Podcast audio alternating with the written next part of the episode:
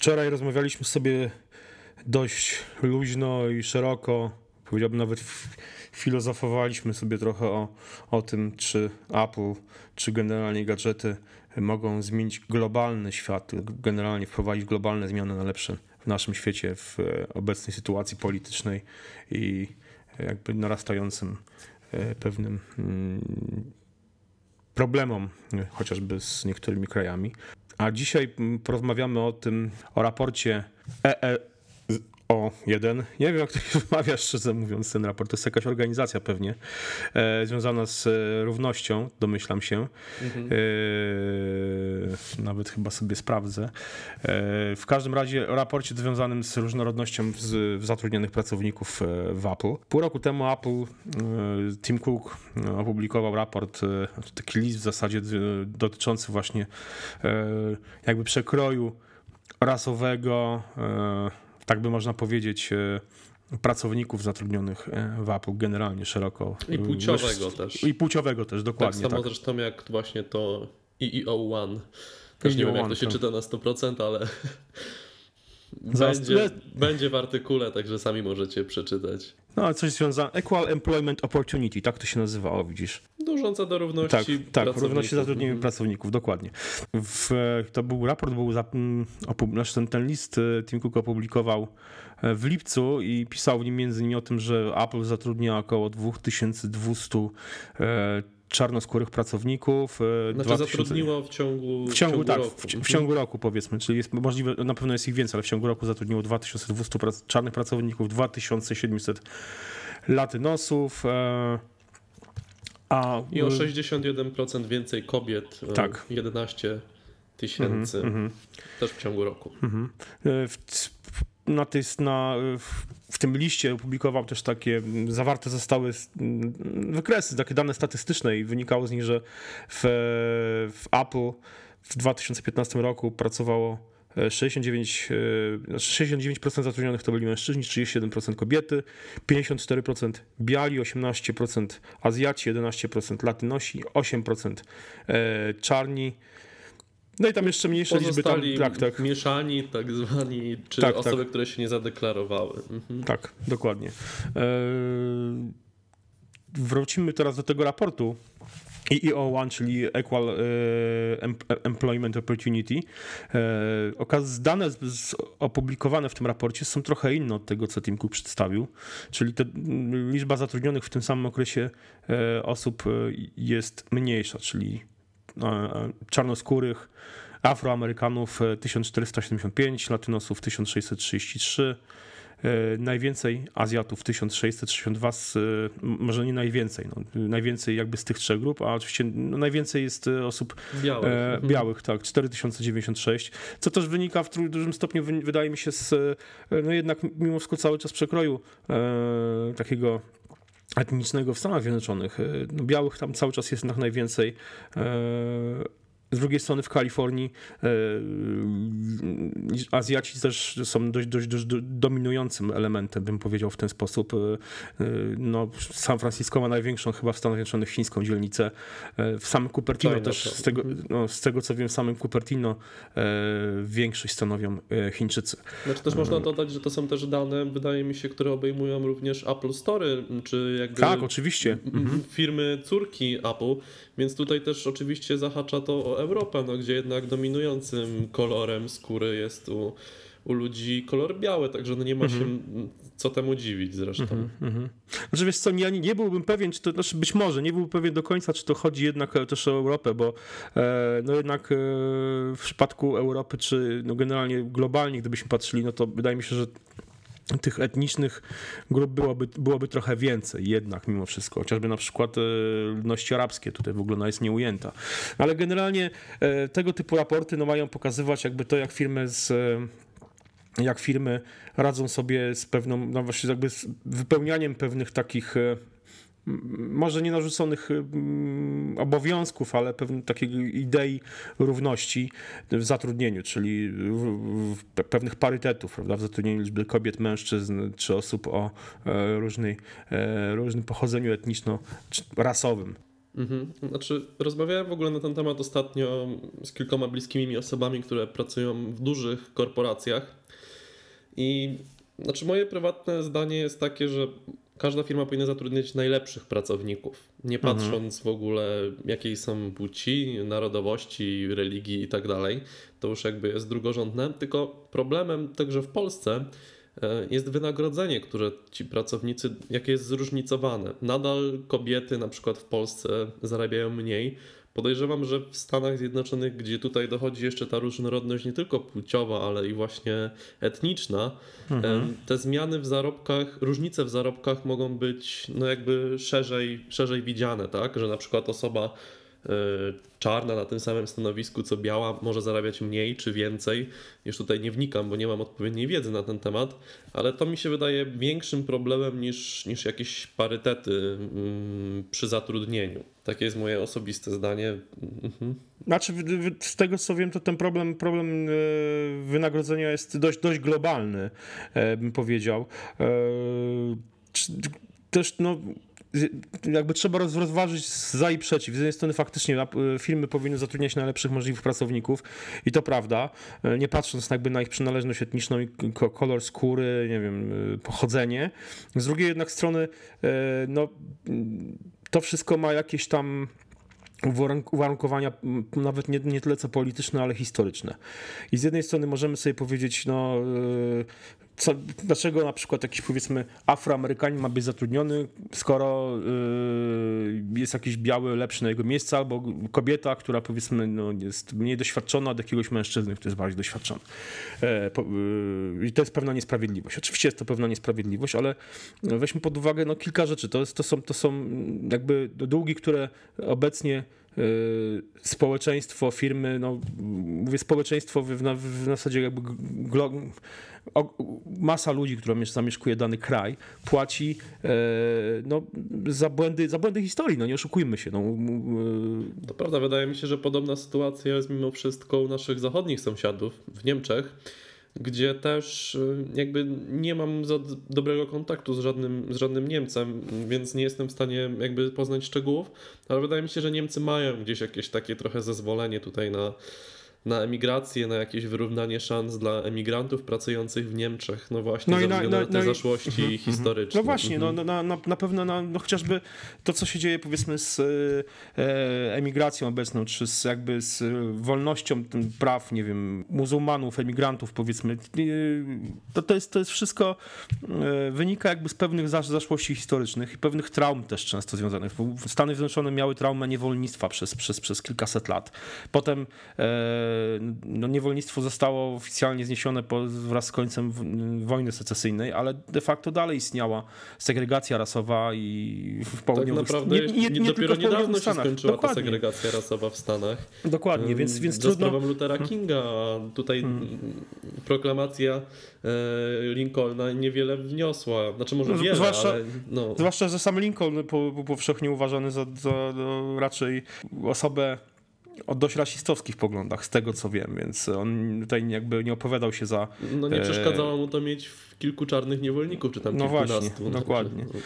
No więc e, generalnie no to są, to są błędy historii, za które, za które no, płacą późniejsze pokolenia i e, powiedzmy segregacja rasowa e, czarnej ludności, nie tylko zresztą w południowych Stanach e, Stanów Zjednoczonych, spowodowała to, że, że, te, że, ta, że ta ludność mimo wszystko jest, jest gdzieś e, w- pozamykana w gettach. I można oczywiście mm, teraz wyrzucać żale i mieć pretensje do niej samej, prawda, że no jakby siedząc w tych gettach, czy to lud, czy ludność e, afroamerykańska, czy latynoska tak samo, siedzi gdzieś zamknięta w tych, tych, tych swoich dzielnicach, gdzie powiedzmy jest, nie wiem, kwitnie handel narkotykami, jest wysoka przestępczość.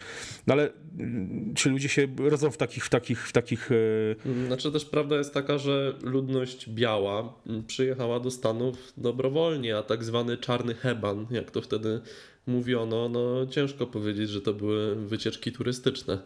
No E, to prawda, to prawda, ale też wiesz, też no, na przykład no, powiedzmy ludność e, latynoska no, jednak emigruje do Stanów, bo z, z krajów, gdzie ta sytuacja jest jeszcze no, o wiele bardziej, znaczy z krajów, gdzie ta sytuacja po prostu jest, jest tragiczna, no bo powiedzmy Meksyk jest państwem upadłym dzisiaj, chociaż niby niby istnieje, no ale to co się dzieje w Juarez na przykład, no, to to jest e, czy generalnie w całym Meksyku, e, więc ja osobiście się nie dziwię, ale no, trzeba pamiętać, że ta ludność, która powiedzmy, ludzie, którzy rodzą się w takich, takich, takich gettach, no też są jakby już e, właśnie od urodzenia skazani na pewne, na pewne e, na gorszy start zdecydowanie. I teraz e, no, próba wyrównywania szans e, dla tej ludności jest moim zdaniem jest jak najbardziej e, w porządku.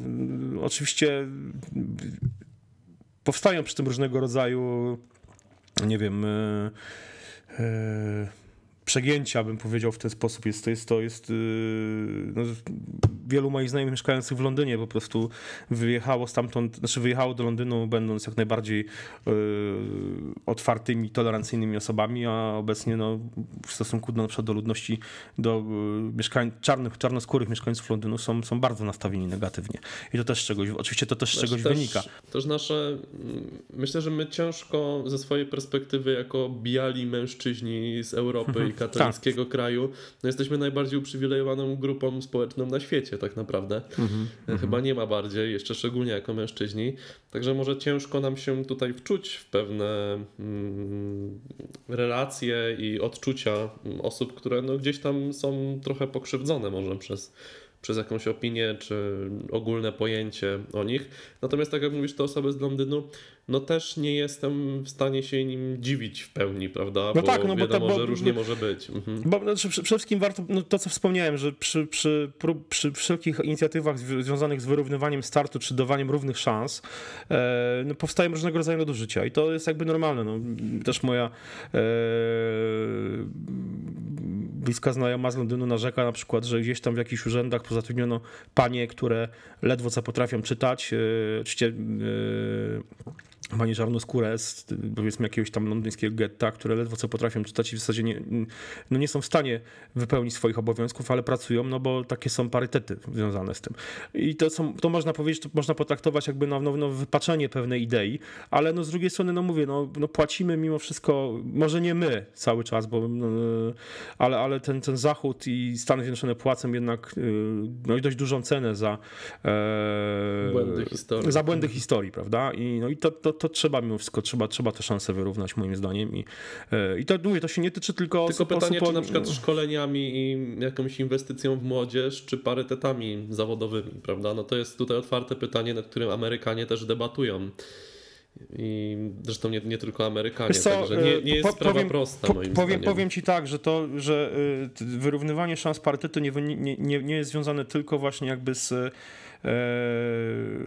ze szkoleniami, bo no ja jakby wśród bliskich moich znajomych, a mam w, w, powiedzmy w Stanach Zjednoczonych też e, jakieś kontakty ze, środowi- ze środowiskami żydowskimi. E, Mam taką przeszywaną babcię, która przeżyła łódzkie getto i ona mi opowiadała na przykład, że jej mąż, który e, był też oczywiście, był też Żydem, e, amerykańskim, urodzonym w Stanach Zjednoczonych, miał problem na przykład ze znalezieniem pracy w latach e, 50. i 60. E, ty- Właśnie z tego powodu, prawda? Więc e, miał powiedzmy n- nie żydowsko brzmiące nazwisko, ale pytano się na przykład o szkoły. To jest to pytanie podstawowe na przykład często, jaką szkołę ktoś skończył, a szkoły w tym czasie były zdecydowanie religijne, związane na no, z, jakby z dzieci jednej religii chodziły do jednej szkoły, do lepszej, powiedzmy dzieci drugiej religii chodziły do gorszej szkoły, więc e, więc albo nawet może nie do gorszej, ale jakby no określającej bardzo, bardzo konkretnie jakby pewne mm, e, etniczne, religijne e, przynależności. Więc Ameryka z tym miała dość duży problem. Myślę, że w jakimś stopniu gdzieś tam cały czas jeszcze ma. Teraz jest to, teraz jest to powiedzmy temat jakiś tam tabu i Ja się też często podczas, może, w moich wcześniejszych wyjazdów do Stanów Zjednoczonych spotykałem z taką opinią, że nieważne jak wyglądasz, wa ważne co potrafisz. E, ja taką opinię wyraziło wiele osób, które spotkałem i wydaje mi się, że oni trochę to powtarzają jak mantrę, właśnie na tej zasadzie, że teraz jakby no, nieważne jest twoje pochodzenie, e, ban, czasami nawet nieważna jest do końca twoja przeszłość. E, ważne jest to, co potrafisz, to, co sobą obecnie w danej chwili reprezentujesz, a nawet nie to, wiesz, no, nie wiem, jak wyglądasz. No, to jest, to jest, chociaż to nie zawsze też działa, umówmy się. Czasami no, ja też wychodziło, że kiedy powiedzmy, no, miałem okazję prowadzić odczyt w, w synagodze reformowanej pod Nowym Jorkiem i e, powiedzmy moja znajoma dobra poprosiła mnie, żebym jednak założył koszulę z długimi rękawami, żeby mi tatuaże nie wystawały.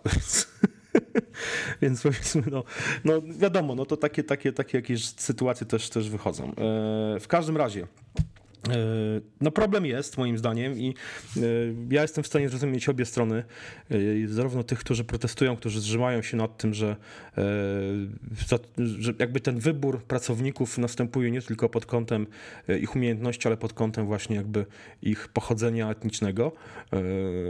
Ale z drugiej strony, no właśnie, no, trzeba zrozumieć też uwarunkowania historyczno-polityczne. Jest e, całkiem spora grupa Polaków, którzy cały czas gdzieś tam e, machają pięścią na Niemcy, że nam nie zapłacili za, za zniszczenia wojenne, że powinni nam cały czas pomagać, e, że cały czas mm, są nam coś winni. Nie przeczę, pewnie, pewnie tak jest. Ale z drugiej strony ci te osoby jakby też zauważyłem, że często strasznie mm, wkurzają się na to, No wiesz, Niemcy są E. nam winni, my jesteśmy winni Litwinom, Litwini są... no Tak wiesz, można no tutaj, tutaj no, dokładnie. no. Ale w każdym razie, w każdym razie mm, no, na tym to polega, że jakby jeżeli my jesteśmy pokrzywdzeni, wtedy no, dochodzimy swoich praw, ale jeśli okazuje się, że w jakimś stopniu e, należymy do grupy, która e, w jakimś stopniu musi zapłacić za, za, za błędy e, naszych pradziadów, no to okazuje się, że wtedy się nie poczuwamy do tej odpowiedzialności tak bardzo. Tak to bywa. Dlatego moim zdaniem, no dobrze, do, do, dobrze, że te par... Naszym, no, jedyne, jedyne, co wynika z tego raportu opublikowanego, tego raportu e, Equal Employment Opportunity, Equal, Equal Employment Opportunities wynika, że e, no jednak jest jeszcze sporo do zrobienia. Oczywiście nie wymagam od Apple, żeby tutaj było porówno, nie wiem, 2000, 2000 czarnoskórych, 2000 latynosów, 2000 Azjatów i 2000 e, białych, e, bo to tak no też nie, nie, działa to w ten sposób, umówmy się, ale no dobrze, żeby jednak te par- te parytety no były jakoś mimo wszystko przestrzegane, Albo- przynajmniej, żeby odpowiadały mm, jakby Liczbie Mm. ludności z danego... liczbie ludności, tak, tak, no jakby tym, tak, Mhm. tak, tak, w ten sposób, no żeby to było proporcjonalne jakby do, do No bo e, przekroju- przekroju społecznego. będzie ciężko znaleźć rocznie. no tak, zdecydowanie. Żeby to faktycznie było, było jakoś, jakoś e, odpowiadało przekrojowi społecznemu mm, nie wiem, mieszkańców danego, danego kraju. Wtedy, wtedy, więc tutaj też trudno się na przykład no jakby mieć pretensję o to, że jest powiedzmy 4000, tam prawie 4100 białych i nie, nie, niecałe 1500 osób y, czarnoskórych, no bo tutaj jakby ta liczba czarnoskórych mieszkańców Ameryki jest no zdecydowanie mniejsza, umówmy się, no i też z tego co wiem właśnie latynosów obecnie Azjatów jest chyba nawet więcej w Stanach Zjednoczonych, więc e, mnie osobiście taki, taki przekrój nie dziwi. No dziwi mnie trochę to, że te, te dane są mniejsze od tych, które podawał Tim Cook. To jest chyba jedyne. Mm, jedyne co, co Ale co- proporcje się zgadzają, także... no to dobrze, to przynajmniej, przynajmniej tyle. No dobra, yy, trochę was dzisiaj tutaj zanudziliśmy. No, 18 minut, proszę bardzo. Te odcinki nam wychodzą coraz, coraz dłuższe, ale mam nadzieję, że są ciekawe i że e, miło się wam nas słucha. E, jeśli macie mm, jakieś swoje przemyślenia dotyczące parytetów e, i To tej możecie w różnorodności. kulturalny sposób wyrazić w komentarzu. Oczywiście, tylko w kulturalny. No. Dobra, to tyle. Trzymajcie się. Na razie, cześć.